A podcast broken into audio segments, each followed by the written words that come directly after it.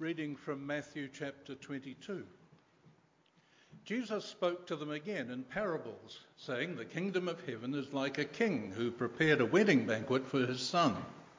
He sent his servants to those who'd been invited to the banquet to tell them to come, but they refused to come.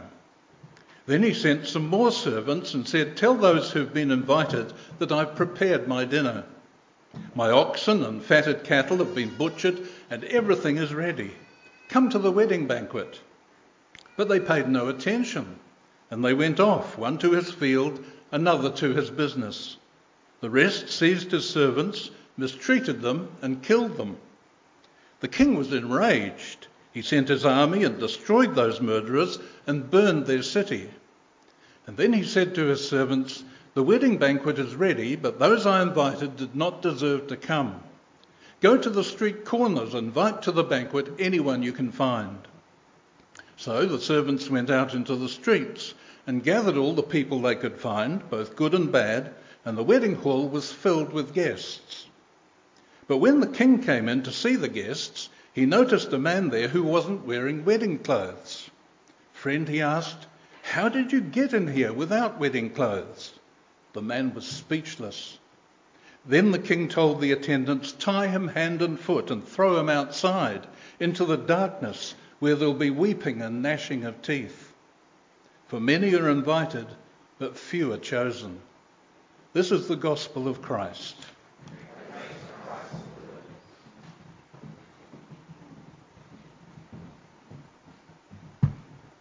Morning, everyone. My name is Joel, if we haven't had the chance to meet, uh, and I'm the minister here at St Stephen's, and I'm uh, looking forward to opening up this part of God's Word with you this morning. Uh, before we uh, take a closer look at why don't we pray and ask God for help?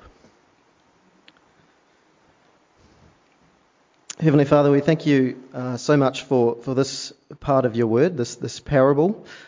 Uh, and we realise that over the, the last few weeks, uh, a number of the, the, parables that we've been looking at are about your judgment and uh, sometimes that, that, makes us uncomfortable.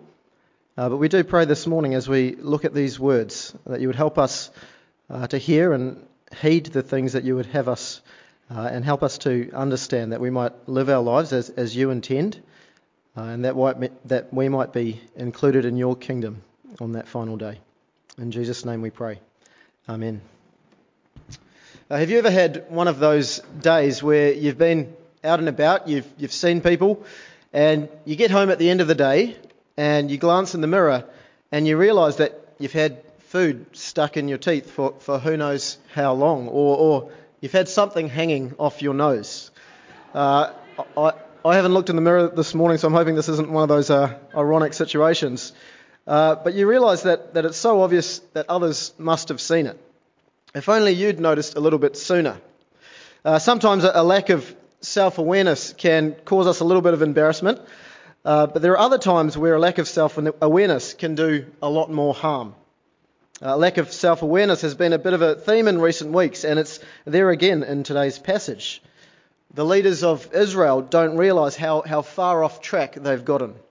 And so, once again, Jesus makes them aware of, of what they need to know. It's far more serious than, than a little bit of food in the teeth because it concerns their eternity. And through this parable, it's as if Jesus holds out a mirror in front of them and says, This is what your life looks like. And as we look at this parable, these words which God has given us for our good, uh, we see that Jesus is also holding up a mirror in front of us. And he's asking us to, to take a look and to work out whether we've received God's invitation to his kingdom in the right way. Will we be with him in eternity at, at this great banquet? Uh, we've been working our way through the back end of the Gospel of Matthew, and, and if you've been with us, you'll remember uh, Jesus is in Jerusalem. He's at the temple. It's, it's just three days before he will be crucified. And he's speaking primarily to these religious leaders of Israel, men known as the chief priests, uh, the Pharisees, and the Sadducees. And he's just told them two parables, which we as I said, we looked at over the last two Sundays, and, and he has another one today. And each of these parables condemn the religious leaders, highlighting some of the problems that need urgent attention. Uh, today it's the parable of the wedding banquet. And, and make no mistake, as Jesus brings out this mirror, he's sending a warning. He's saying, make sure you don't end up getting caught out because you aren't responding rightly to this invitation. Now, we're going to race through the parable just to, to, get a bit of a feel for it, and then we'll look closer at, at the two groups that were invited and what they teach us. So, so a king has prepared a wedding banquet for his son, and uh, on what is no doubt one of the proudest moments for him as a father. And there's something, there's something about parents with their children's weddings uh, when they come around. Uh, I remember going to my cousin's wedding in, in India some years back, and my cousin and her, her now husband had been living in the, the US at the time. But even though the majority of their friends uh, couldn't make it to India for the wedding, there were still over 600 people at the reception. Uh, because the, the parents, that they wanted basically everyone they knew to be able to, to come and, and celebrate this special day, even though many would, would never have, have met the bride or groom. And the king in the parable, he must be pretty proud that, that his son is, is getting hitched because he decides to throw this big banquet. And he sends out the invitations, which he's he has hand delivered, uh, telling people to come along and celebrate. But the guests he's invited refuse to come. Now, now realizing the enormity of the occasion, he sends more servants, this time with a, with a clear message to remind them of what they will get. I've prepared my dinner, my, my oxen, my fattened cattle. Been, it's been butchered, and everything is ready. Come to the wedding banquet. Come feast and celebrate. Join me on this special occasion. I've handpicked the, the best meat. You're all welcome but they ignore the invitation because they're all vegetarians. Uh, no. No, because, because one heads off to work the fields, uh, another has business to attend, and the rest of the people have had enough with these invitations. They, and they snap. They, they grab the servants, they treat them poorly, and they kill them. Now, all of this makes the, the king quite furious, and he, he's tried to do a nice thing, but they've been nothing short of disrespectful in their response. And now, to top it off, they, they take the lives of his servants. No wonder he's irked. And at this point, things really escalate. Uh, on the day of the wedding, on, on top of all that he's doing, he, he readies his army. He sends them to destroy the people who murdered his servants and, and the whole city as well. It's, it's a ruthless response, isn't it? Uh, you, you ended the lives of my servants, so now I'm going to end you. Meanwhile, the, the plans for, for the banquet are, are already in place, so he tells his servants to, to go and get into the streets and to muster up all the people they can find, no matter how good or bad these people have been. Uh, get anyone and everyone, and, and, let's get this banquet underway. And the hall soon fills up with guests. The, the king comes in to greet everyone, but out of the corner of his eye, he, he notices something. There's a man there who looks quite out of place. And he realizes because it's because this man is, is not dressed for the occasion. He's not wearing wedding clothes like everyone else. Uh, he stands out like a, a, sore thumb. So the king approaches him. Remember, remember this is a king who's, who's destroyed an entire city. And he says, Friend, uh, which I'm sure makes the man even more uncomfortable, seeing as he doesn't know him. And he asks, How did you get in here without wedding clothes? Straight to the point. And the man just stands there, unable to answer, completely speechless, uh, probably feeling the weight of his mistake. Uh, the silence is, is finally broken as the king speaks again, this time to the attendants. Tie him hand and foot and throw him outside into the darkness, where there will be weeping and gnashing of teeth. This man gets what he had coming. And Jesus' lesson from this parable is there at the end. For many are invited, but few are chosen. Uh, it's an absolute roller coaster of a parable, a, a, war and a wedding. But, but what is the meaning behind it? Well, as I mentioned earlier, this, this parable is all about responding to God's invitation in the right way. In this parable, God is, is the king, and there are, there are two groups of people invited. Uh, let's think about the first group in, in verses 1 to 7. Firstly, everyone who was invited flat out refuses this invitation. And perhaps it's a picture of the way that God's people have, have responded to his invitation in the past. And even when they, they hear about this exquisite celebration uh, that awaits them, they don't care. They, they carry on with life as usual. Uh, in particular, it mentions that a couple head back to work, one to do business, uh, one to his fields. They pay no attention, uh, looking the other way. Uh, it reminds me a little bit uh, of those people who, who set up stalls in the shopping mall. They're, they're always right in the middle, and, and they're trying to sign people up for one thing or another, uh, often for a good cause. But so many of us walk past, uh, pretending like we can't see them, avoiding eye contact at, at all costs. Uh, I've done it, and, and, maybe some of you have as well. Uh, we've got things to do, we're on a mission, and isn't that just like the, the response of these people initially invited? That they ignore the invitation, they have things to do, they're busy, there's business to run, uh, and that's not an uncommon response to God, is it? Because life is demanding, our, our careers are demanding, families require time and energy, pets feel like they, they take up even more time and energy. How do you make time for God amidst all that? There just aren't enough hours in the day. Uh, and I think Jesus uses this part of the parable uh, to also critique Israel as a whole because this was often the response the prophets of God received. They, they were ignored time after time. Now, now, some of the people in the first group are, are fairly passive in their response to this invitation, but the same can't be said for the others. The others are, are downright hostile towards the servants. They, they are angered by them, and so they seek to put them in their place. They take offence at this invitation. Uh, for whatever reason, they feel animosity towards God and so they take it out on his servants. Uh, and like last week, it calls to mind the, the way in which some of the, the prophets were treated. But isn't that the narrative that, that we also continue to see to this very day? Hostility towards people who serve God. Uh, just this week, you might have seen the news across the ditch of a, a CEO of a, an Australian football club who was sacked after just 24 hours in the role uh, because it emerged that he was on the board of a church where, where nine years ago a, a pastor had preached uh, what, by all accounts, was a, a biblically faithful sermon in regards to abortion and homosexuality. And this man was, was made to choose between his job at the club or remaining on the board of the church. And he was sacked from the club. Uh, a clear hatred towards a, a servant of God. Now, for some, rejecting the invitation isn't enough, that they want to make a statement, make an example of these servants. They mistreat them. In the passage, they, they even kill them. And in just a few days, another servant of God will be murdered, the, the greatest one of all. And this, this pattern of, of murdering the servants of God, it, it continues to this day, doesn't it? Uh, this is a fate that, that many of our brothers and sisters around the world uh, that they risk when, when they extend God's invitation to others. Now, now, this first group, the responses seem quite different, don't they? Uh, some are indifferent, some are hostile. But, but look at the fate of them all. The king sends his army, and they come to avenge him. They come for blood.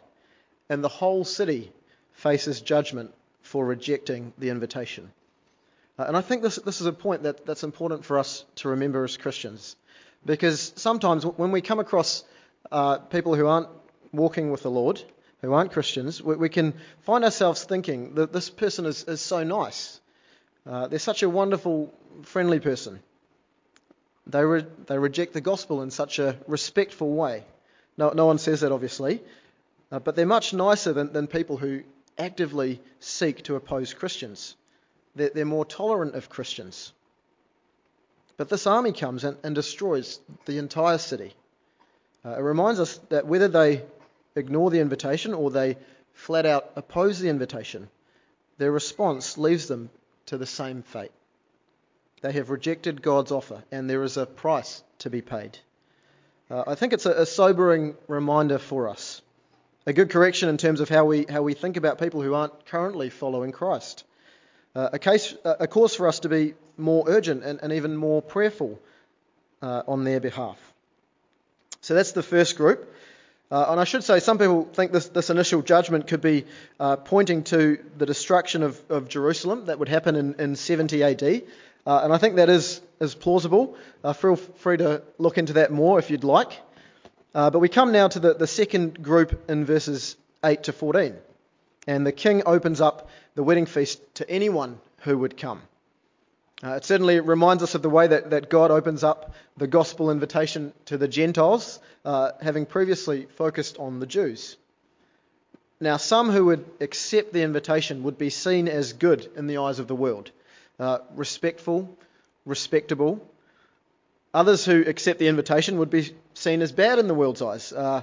In a group of Christians, they, they might look out of place, re- really sinful in their past, rough around the edges, maybe. So, so you have the, the good and bad together. It, it's short notice, but they all make the effort to come. They change their plans. Uh, they see that this banquet is better than anything they could be spend their, spending their time doing. And so they go and they celebrate. But among this group is, is that man who turned up to the wedding but didn't wear the wedding clothes.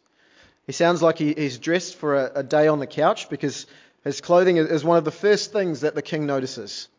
And this man is the, is the one that we, we need to pay attention to. This is the man who I think most closely represents the, the religious leaders.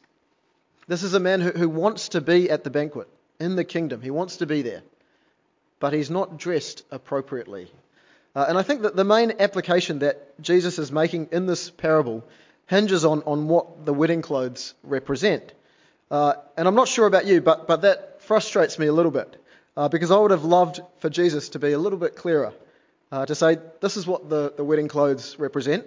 Make sure you clothe yourself like this. Uh, but I'm sure you noticed Jesus doesn't say that. Uh, and there have been a, a, range of possible meanings given. Uh, one, one, common one is that the wedding clothes represent good works. Uh, perhaps this man talked the talk, but he didn't walk the walk. There was no evidence of any good works in his life. Or there's Martin Luther who thinks that the wedding clothes are faith, and, this man lacked faith. And faith is a regular theme in Matthew's Gospel. Uh, there are a number of examples of, of the need for faith alone. There's Matthew himself, there's uh, the synagogue ruler or, or the paralytic, uh, and none of them contribute anything of their own to becoming right with God. They simply have faith in Jesus. Now, another option could be that the clothes are like those in uh, the book of Colossians, uh, which we looked at earlier this year. I'm sure you all remember it uh, clearly. And, and there's a call for, for Christians to, to put on their new identity in Jesus, clothing themselves with, with compassion, kindness, humility, gentleness, uh, and patience. And perhaps this man who was kicked out lacked these things. Or, or maybe this man was lacking uh, love, uh, similar to, to 1 Corinthians 13, where, where having faith but lacking love is condemned. See, faith without love is nothing, and, and that is what this man ends up with nothing. Now, with all of these possibilities, you, will see why more clarity from Jesus may have been helpful, uh, and there are other times where, where Jesus is more specific. Uh, but I think Jesus is, is intentionally, intentionally vague about what these wedding garments represent. Because when we think about the parable and the fact that Jesus is speaking at the temple, uh, he's talking primarily to the leaders, but they're not the only ones who would hear. Uh, there are others at the temple who would be paying attention, eavesdropping, uh, or, or, as someone I know says, eavesdropping, because it's easy. Uh, everyone in, in earshot of Jesus would be paying attention to his words, including everyday Israelites who, who look up to the religious leaders. Now, why is he vague? Uh, because he, he wants each person to consider Am I appropriately dressed for the kingdom of God? Am I in? Uh, am I someone who will get to enjoy the wedding banquet for eternity? Or is, this, is there something in my life that is actually keeping me out? Am I in for a shock like this guest was? And the way we, we answer those questions will be different for, for each person because there are different things going on in each of our hearts. Uh, what's a hindrance for me may not be a hindrance for you, uh, and vice versa. But some of us here, uh, perhaps we, we think we, we've earned God's invitation, thinking that because of all the, the good things we've done and continue to do, we'll be in. I'm, I'm a good person, I, I, help others, I spend time in God's Word, I pray a little bit, uh, I take my faith seriously. I do more than the people sitting either side of me or, or in front of me. I'm sure God would say, Uh, keep doing what is good, but never forget it's only because of Jesus' death in your place that any of you have a, have a chance to be at this banquet. Only by trusting what He's done. Th- those good things you do, they're, they're a great response, but they're not what get you this invite. For others here, perhaps uh, we're taking God's invitation for granted. Uh, we claim to have faith, but there's very little evidence of it in our lives. There's no joy, there's no gratitude, and it shows in the way we live. Between Sundays, there's no evidence of a love for Jesus or a love for his people. Uh, I've noticed a bit of a theme in, in recent times in, in Christian circles, uh, and I know a number of people outside St. Stephen's who were once uh, heavily, heavily involved in the life of the church, uh, but more recently are, are, very much on the fringes. Uh, and it's not to do with getting older, it's that they've got used to, to not meeting with other Christians. Uh, lockdowns may have played a part in that, but they haven't really got, got plugged in since the lockdowns ended.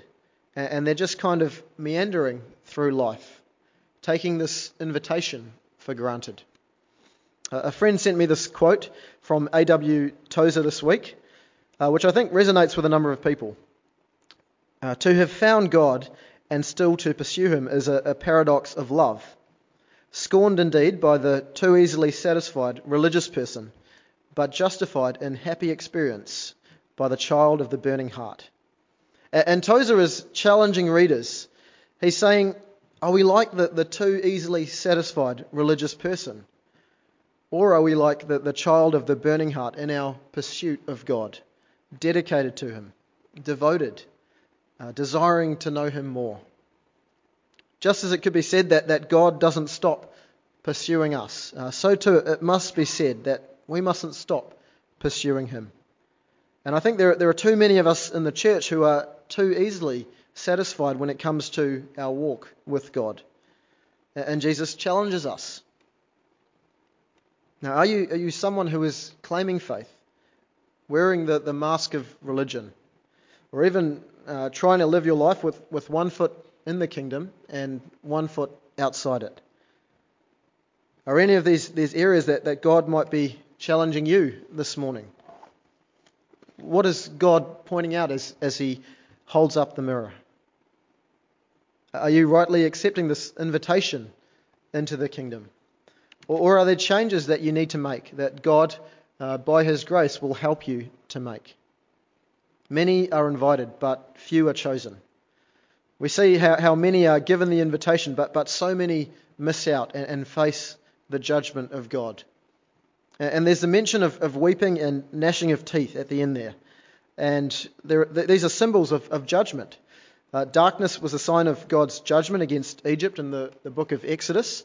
The plague of darkness fell over the land. And, and darkness is also going to be a sign of judgment when Jesus is on the cross. A sign of God's judgment against sin. And it will be what we face if, if we turn down this invitation. And the weeping of gnashing and teeth is one of Matthew's favourite phrases, and it also points to the judgment to come. It's in, in stark contrast to the wedding banquet, where, where food and drink and celebration flows. For those of us who, who rightly accept this invitation from God, uh, no matter our past, who trust Jesus with their lives, those who are chosen, uh, we have this wonderful banquet to look forward to. We know we are loved by God, that He treats us like His children, and that there's no better place for us to be than, than under His fatherly care. Make no mistake, we, we don't deserve this invitation, but we know there is joy in heaven over one sinner who repents and over anyone who would accept it. Uh, and the wonderful news is that this banquet is on offer for, for all of us. God welcomes us in as I said, many are invited, but few are chosen. So may we be those who share in this wonderful celebration with the King. Amen.